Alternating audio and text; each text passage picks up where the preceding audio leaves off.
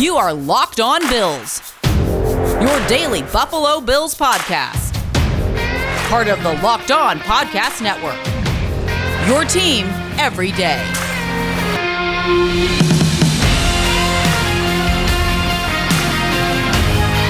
What's up, Bills Mafia? It's Joe Marino from the Draft Network, and I'm your host of Locked On Bills. Happy Wednesday to you. It's time for Herd Mentality, the episode each week where you control the discussion by sending in your questions, comments, concerns, takes, whatever you have regarding the Buffalo Bills or whatever you want to get into on the podcast, and I respond to it. And let's do just that. The first one today comes from Matthew. Matthew says, throughout this offseason, I've heard Buffalo Bills analysts and personalities like yourself touch upon the somewhat uncertainty of how the Bills, and particularly Josh Allen, will perform this season with fans in the stands. With that, I have an observation and a two part question. My observation I know we are a passionate fan base with an energy that the players respond to. That energy ebbs and flows from the highest highs to the lowest lows. I have felt the energy get sucked out of the stadium and the blink of an eye, never to recover. I'm hoping we can all channel our inner Joe Marino and keep a level head on game days this season. So, fair observation. I will say this when the Bills are on offense, be quiet. Just be quiet when the Bills have the football. And all the advantages that existed with empty stadiums can exist at least when the Bills are at home. Remember Peyton Manning when he was in Denver and with the Colts? This guy was always shushing the crowd, you know, palms down, pushing down, right? Like, be quiet. Let me do my work. Give Josh Allen that same opportunity. Be smart football fans. My question with the quiet stadiums last season, Josh Allen used hard counts on what felt like every single down. How did the Bills' offense fare last season comparatively to the rest of the league when it came to drawing offside penalties? So the Bills were the beneficiaries of eight defensive offside penalties last year. That was third best in the league. Kansas City was number one with 14. The Lions were second with nine. And then the Bills, Bengals, and Vikings each had eight. So the Bills did pretty well when it comes to drawing defensive offside penalties last year. The second part of Matthew's question is Do you think crowd noise this season will limit the team's ability to utilize the hard count and extend drives comparatively to last season? Well, I think at home it should be the same advantage, right? Like continue to be quiet, continue to give the Bills the same advantages, and it should be relatively the same. It's going to be harder on the road. So I do think it will decline because, you know, half the time the Bills won't have those advantages, but it should make playing at home even more advantageous. The Bills have nine home games this year, and we should be doing everything we can as a fan base to present the right environment offensively and defensively for the team when they're playing at Highmark Stadium. Now, one other thing that I want to say about this Josh Allen performing with fans in the stands again and all that, Buffalo Rumblings did a really good article about the psychology behind this. And, you know, it's not so much the football side of things as it is, you know, human behavior. And I thought it was really well done. I encourage you to check out that article on BuffaloRumblings.com.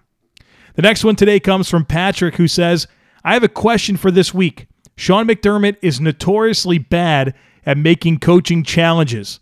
I know he doesn't make those decisions in a vacuum. Can you address how the Bills process those decisions and any steps they've made to do better? So let's first mention Sean McDermott's record with challenging plays. And if you notice, every time I do a game preview, part of what I mention is the opposing team's head coach and what their challenge record is so I can provide, you know, more data to you guys about how coaches fare across the league when it comes to challenging plays.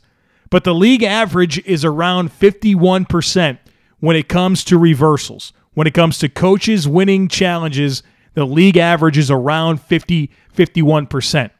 McDermott for his career is 5 for 20. That's 25%. So yes, he's very much below average. In 2017, he was 1 for 4. In 2018, he was 0 for 6. So the guy started out 1 for 10. Now in 2019 and 2020, he got a little better. In both seasons, he was two for five, and that's a percentage of 40%. So McDermott's getting better at this, still below average. Now, as far as the process, I don't know the answer, and I don't think Sean McDermott's going to tell you the answer. I do know that he has a game day assistant. He has somebody that helps with making those decisions and uh, is responsible for watching these replays and telling Coach McDermott when to make those challenges. So I know that is something that changed fairly recently. I'm not sure if that was going into 2019 or going into 2020, but Sean McDermott has an assistant that literally is a game day management coach that helps him with these types of things. So I think we've seen this get better, right? I, I don't think it's where it needs to be. I think it's an operation of the football team that still has room for improvement. But the guy went one for 10 his first two years, and he's four for 10 his next two years. So hopefully he can get to that league average, and this won't be something that we talk about very much moving forward when it comes to Sean McDermott and his challenge record. The next one today comes from Matt. Matt says, I know it's hard to tell without seeing it, but do you feel like Josh Allen is scheme diverse? And do you think we should be targeting an Erhardt Perkins scheme offensive coordinator? So, do I think Josh Allen is scheme diverse? Yes. I've said before on the podcast that I think Josh Allen plays above X's and O's. And so he's not a system quarterback. He's not a guy that can only thrive under one scheme or one philosophy. However, I would say that there are schemes that are going to fit him better than others. I don't want to put Josh Allen in a West Coast offense. I mean, that would be completely unnecessary. Putting Josh Allen in a rhythm passing offense, get the ball out of your hands quick? No. That's what they did with Tyrod Taylor, though. That's what Rick Dennison's offense was back in 2017. Sean McDermott hired Rick Dennison. Tyrod Taylor was the quarterback, and they're trying to put this guy who has the ability to extend plays and use his legs and throw the football down the field a little bit, and they put him in a West Coast timing offense. So that's not what I'm looking for with Josh Allen should the Bills ever lose Brian Daboll. Um, you know, something Air Coryell spread. I want to see an offense that gets, you know, three, four receivers on the field a lot, that is RPO heavy, that is play action heavy, that gives Josh Allen a lot of freedom to extend plays and work outside of structure. Those are the ingredients that are important to me when it comes to Josh Allen and the future schemes that he's going to run. You know, because inevitably I feel like Brian Daboll's going to get that chance to be an offensive coordinator in the NFL. So would it be good to have an Erhardt Perkins scheme coach step in and take over for Brian Daboll? Maybe, you know, but I still think there's a lot within the Erhardt Perkins conceptually that can vary from coach to coach. And like I said a few weeks ago when we talked about this, Sean McDermott is fully aware of the possibility that Brian Daboll is going to be a head coach in the NFL. And that means a new offensive coordinator for Josh Allen. This isn't going to sneak up on them. I'm sure he's been working on candidates and thinking about this plan and probably has a great plan already in place. So they won't be blindsided. They're fully aware of it. And um, I'm sure that Josh Allen will have some say in this and, you know, making sure that it's a good marriage for Josh uh, matters a lot. So I, I think I think the Bills will handle this well, and it will come from Sean McDermott being prepared for it because it isn't something that's going to catch anyone off guard. Bet online is the fastest and easiest way to bet on all your sports action. Baseball season is in full swing, and you can track all the action at Bet Online. Get all the latest news, odds, and info for all your sporting needs, including MLB, NBA, NHL, and the UFC. Before the next pitch, head over to Bet Online on your laptop or mobile device and check out all the great sporting news, sign up bonuses, and contest information. Don't sit on the sidelines anymore. This is your chance to get in the game. Head to the website or use your mobile device to sign up today and receive a 50% welcome bonus on your first deposit when you use our promo code Locked On. Bet Online, your online sportsbook experts. The next one today comes from Christian. Christian says In the months since the draft, we've learned a lot about the Bills' new rookie class, specifically regarding Spencer Brown. I can only recall hearing positive or glowing remarks about his potential to be a fixture offensive tackle once Daryl Williams' time with the team is done, or possibly sooner. If everything I'm hearing is so positive, Why and how did a talent like this fall to the third round? Luck, small school, low reps, or maybe I'm just missing the narrative of flaws with Spencer Brown. So I think you've identified some of the reasons why he was a third round pick. And that's still a fairly high pick. If a team picks a player in the first three rounds, I think that means they believe this can be a starter for them either right away or very soon. So uh, I don't think being a third round pick is necessarily a low pick. But before I get into the specifics about Spencer Brown, let's just acknowledge that this is the honeymoon period for draft picks. General managers just went and stuck their neck out for these players, drafted them to their team. And so, with that, the positivity is going to be at an all time high. I mean, these guys are just going through workouts and practices where there's not full pads and there's no contact. And, you know, they're young, spry athletes that look good in shorts and they move around well and they're eager to learn and they're on their best behavior because they're rookies. I mean, they just haven't had enough time to do anything wrong, right? I mean, they haven't played in a game. You haven't had a chance to watch them make a mistake. They're dialed in. They're excited about their career. This is the time where everything should be glowing about rookies. So I think that's important for us to to be mindful of as we consider all the positivity that's coming from these draft picks and much of that has to do with it just being a product of this time of year and these circumstances. So why wasn't Spencer Brown a higher pick? Let me look at some of my notes regarding Spencer Brown. I said he's athletic, long, and coordinated. He has terrific foot speed to mirror pass rushers, good pop in his hands, excellent functional strength throughout his frame. He blocks with an edge. He's aggressive. He's a people mover. He has crazy good bend for his frame. And then some of my negatives. He's tall in his pass sets.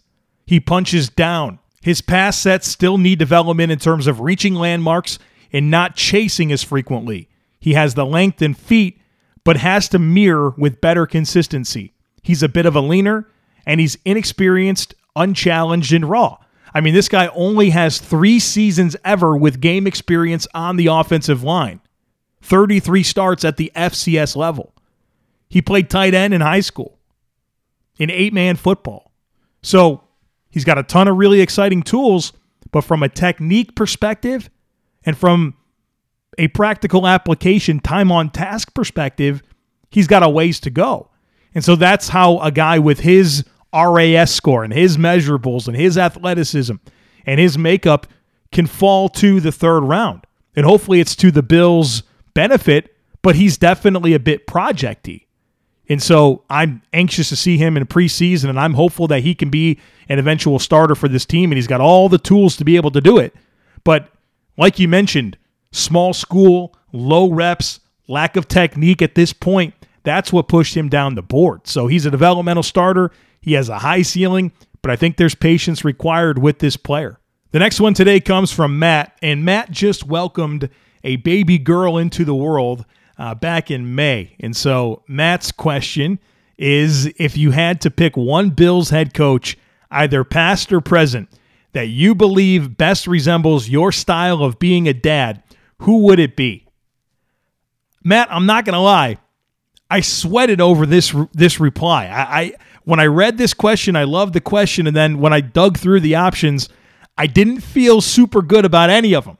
So I have all of the coaches that I think I can speak to, and um, I'm going to tell you why I don't think it's that coach that resembles my style, and why I ultimately settled on who I did. So, starting with Marv Levy, this can't be my answer.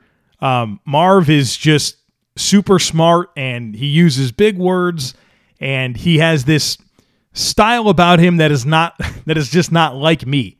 So I couldn't pick Marv Levy. Then it was Wade Phillips. And Wade Phillips is somebody that I'd love to have a beer with. He'd be somebody that would be a dream guest for the podcast for me.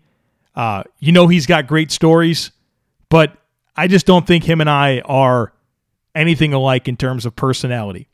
Gregg Williams, no chance. No way. No, no way. I mean, Gregg Williams is the type of leader I don't aspire to be anything like.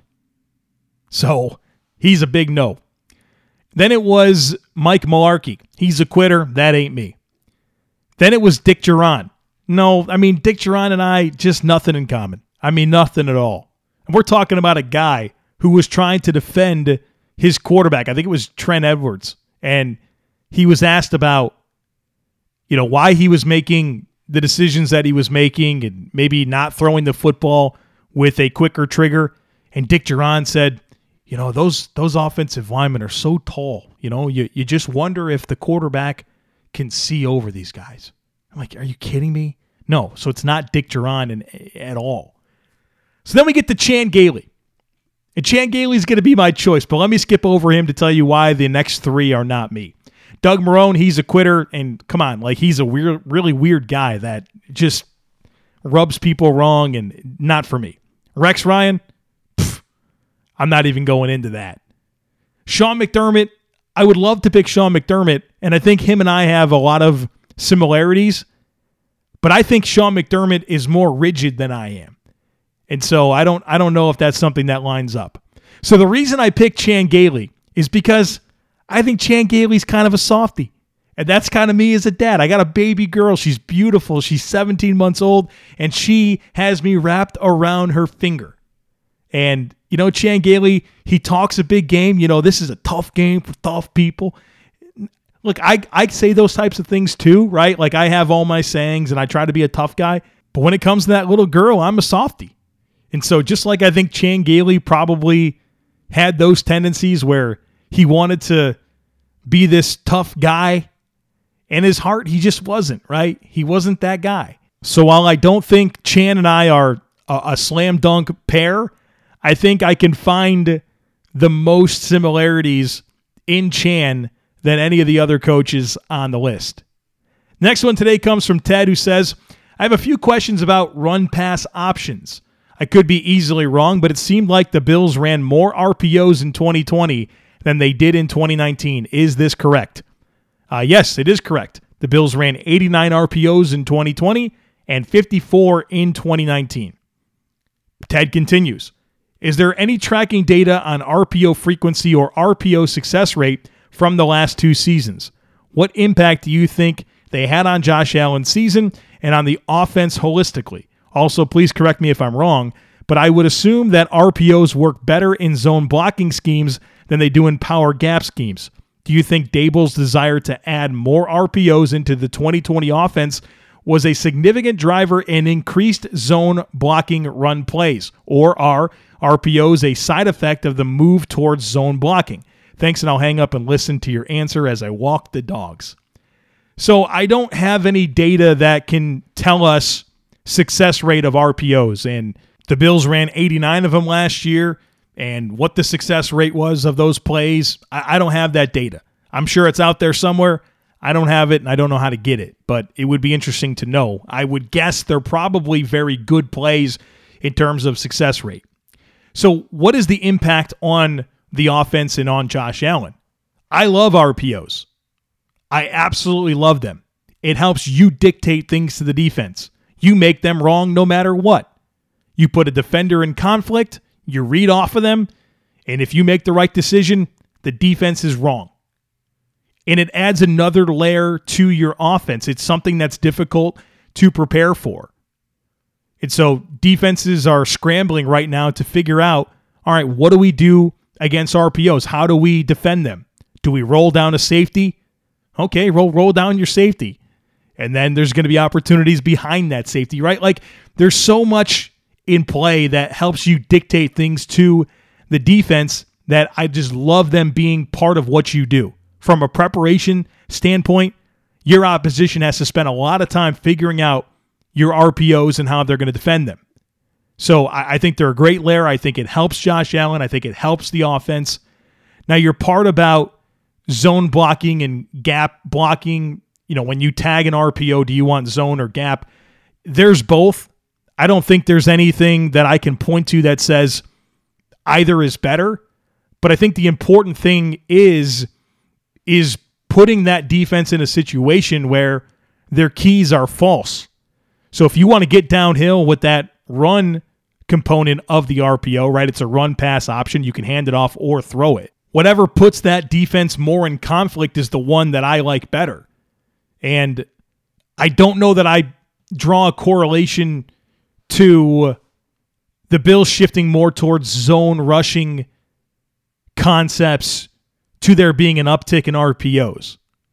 Because I'm guessing when you break it down in terms of frequency, 89 RPOs in 2020, 54 in 2019, the Bills probably ran a lot more plays in 2020. So, as a percentage of the plays that they ran, it may not be that more. So, from a volume perspective, it is more, but from a percentage, it's probably not that much bigger. So, I think it has more to do with the style of run game that the Bills want to employ more than it is the RPO being the catalyst for schematically there being a shift when it comes to the run game. So I hope I hope that answers the question well. I really appreciate the question. I like this a lot. I wish I had a little bit more data that I can share with you to provide more context on this one. Need to tell you guys about Built Bar. It's the best tasting protein bar on the planet. So many amazing flavors. They're all delicious. They're all covered in 100% chocolate. They're soft and easy to chew. It's like eating a candy bar, but they are good for you. Built Bar is great for anyone who is health conscious. Whether you want to lose weight, maintain weight, or just indulge in a delicious treat, you got to try Built Bars. They're low calorie, low sugar, high protein, high fiber, and great for anyone who is on the keto diet. I've got a deal for you. Go to builtbar.com and use promo code LOCKED15 and it'll get you 15% off your next order. Again, that's promo code LOCKED15 for 15% off at builtbar.com. The next one today comes from Martin who says, from what I had seen with the Bills' defensive scheme when they played Kansas City last year, both games seemed identical. The focus on taking the long ball away, allowing for short, easy passes over and over again. Do you expect to see drastic defensive scheme changes for our next meeting with the Chiefs this year? And if so, why do you think the appropriate changes were made during the AFC Championship game? I would say that there were a lot of differences in the way the Bills played Kansas City in week six compared to the AFC Championship game. The most notable being that in week six, they invited the Chiefs to run the football as much as they wanted to. They gave them light boxes and said, anytime Patrick Mahomes doesn't throw the football, it's a win, even if it means you gash us in the run game. And I'll be honest with you, the Bills lost that game but they introduced enough variance to give them a chance. I mean, if that fumble comes out, it didn't in week six, but if it comes out, the Bills are in the driver's seat there to have a chance at the end. Now, the variable that they didn't account for against Kansas City in week six was that the offense wasn't going to play well, that Josh Allen the offense was going to have a down game. I think that's the piece of the pie that was missing. In the AFC Championship game, I think the Bills played them a little bit more straight up you know, how they typically play defense. And that, like, when you say that the Bills' defense, their scheme and their game plan against Kansas City was to take away the stuff down the field and allow for short, easy passes, I mean, in a lot of ways, that is what the Bills do defensively. They make you beat them by stringing together play after play after play after play. And if you can string together 10, 15 plays in a row, you can score against the Bills. I mean, that's what they give you. The defense is designed to keep leverage over the top, not allow big plays, funnel things to certain areas of the field that forces you to make throws of high degree of difficulty or just take easy completions. And hey, if you can string together these plays, good on you. You can be in contention for a field goal or a touchdown. Philosophically, I think that is a, a lot of what they want to do defensively. Just look at the average depth of target against the Bills defense under Sean McDermott. It's always very, very, very low. I mean, teams don't attack the Bills down the field, and that's due to the way they leverage their coverage spacing. So I think the biggest changes that the Bills need to make to beat Kansas City are, are, are on offense. Defensively, they got to execute better, they got to tackle better, they got to stay more disciplined with their zones, those types of things. To me, it's to, and and maybe that's a good thing, but I think it comes back to the Bills' offense more than anything if they're going to have a chance to knock off the Chiefs. Tyler says, How is the change in offenses in college with air raid going from a niche offense to almost everyone doing it affected the ability to evaluate both offensive and defensive players? It's a good question, Tyler. It's affected certain positions more than others, primarily the offensive line, where what these offensive linemen are asked to do in an air raid offense is so different than what the NFL is asking, right? Like true pass sets. A lot of times in an air raid offense at the college level, it's a quick set. Just take that that pass rusher where they want to go, just a little bit more than they want to go there, and that's all you need. Where in the NFL, you got to take, you know, vertical pass sets and hit landmarks with your kick slide that are required for plays to work. I mean, it's a very different concept when it comes to pass blocking. Then there's the component of having to roll your hips into contact as a run blocker, where in college you're really not asked to do that as an air raid offense offensive lineman. So offensive line is is challenging. Running backs, wide receivers, tight ends are challenging because the route tree is very very limited usually. You don't get a chance to see tight ends in line nearly as much as you used to in the past and really get a feel for what they offer as a blocker and route runner from an inline position. The pass protection for running backs is really different. Defensively, you're seeing a lot of drop eight, which means rush three, and those are hard pass rush reps to evaluate. So, yes, across the board, there are just a lot of challenges that come from the air raid being the toast of college football and extrapolating traits from players in those schemes and forecasting them to the NFL, where what they're going to be asked to do is different. It's very, very different. The next one today comes from David, who says, You see teams with good records getting high first round picks. Of course, what happened is that they trade some players to poor teams who earn a high pick for them. How easy is this to arrange? Of course, you have to trade a quality player to get a first round pick. Do you have to be tanking for a rebuild? Or can a strong team spare such a player that weak teams covet? Can this be arranged or do you have to fall into it? Is it worth it for the Bills to shop a good player in a position of depth? I think whenever this happens, it's luck. It's pure luck. Whenever the Miami Dolphins traded Laremy Tunsil to the Houston Texans, there's no way the Houston Texans thought they were giving them a top three draft pick in 2021. I mean, they were a team that had won a couple of division championships in a row, a budding star in Deshaun Watson. There's no way you thought that was going to be a top three pick. I think teams luck into this more than anything with situations like that. You make a trade to a team, their quarterback gets hurt for the whole year. All of a sudden, the dynamics of that team aren't there, and they already traded away their first round pick. I think that's what it comes down to. It's more luck than anything. And usually, the player that is being traded away has some type of a rift with the organization. Do you see that with the Bills?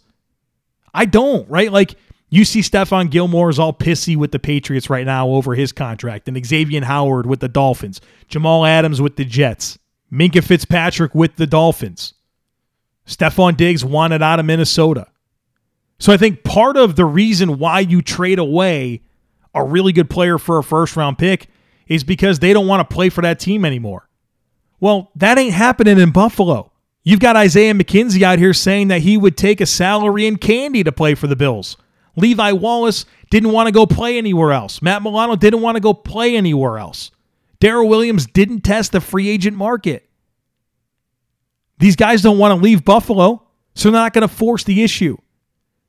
So I would be surprised if the Bills were on the side of a trade where they'd be sending away a, a player for a first round pick. That, that would really, really surprise me.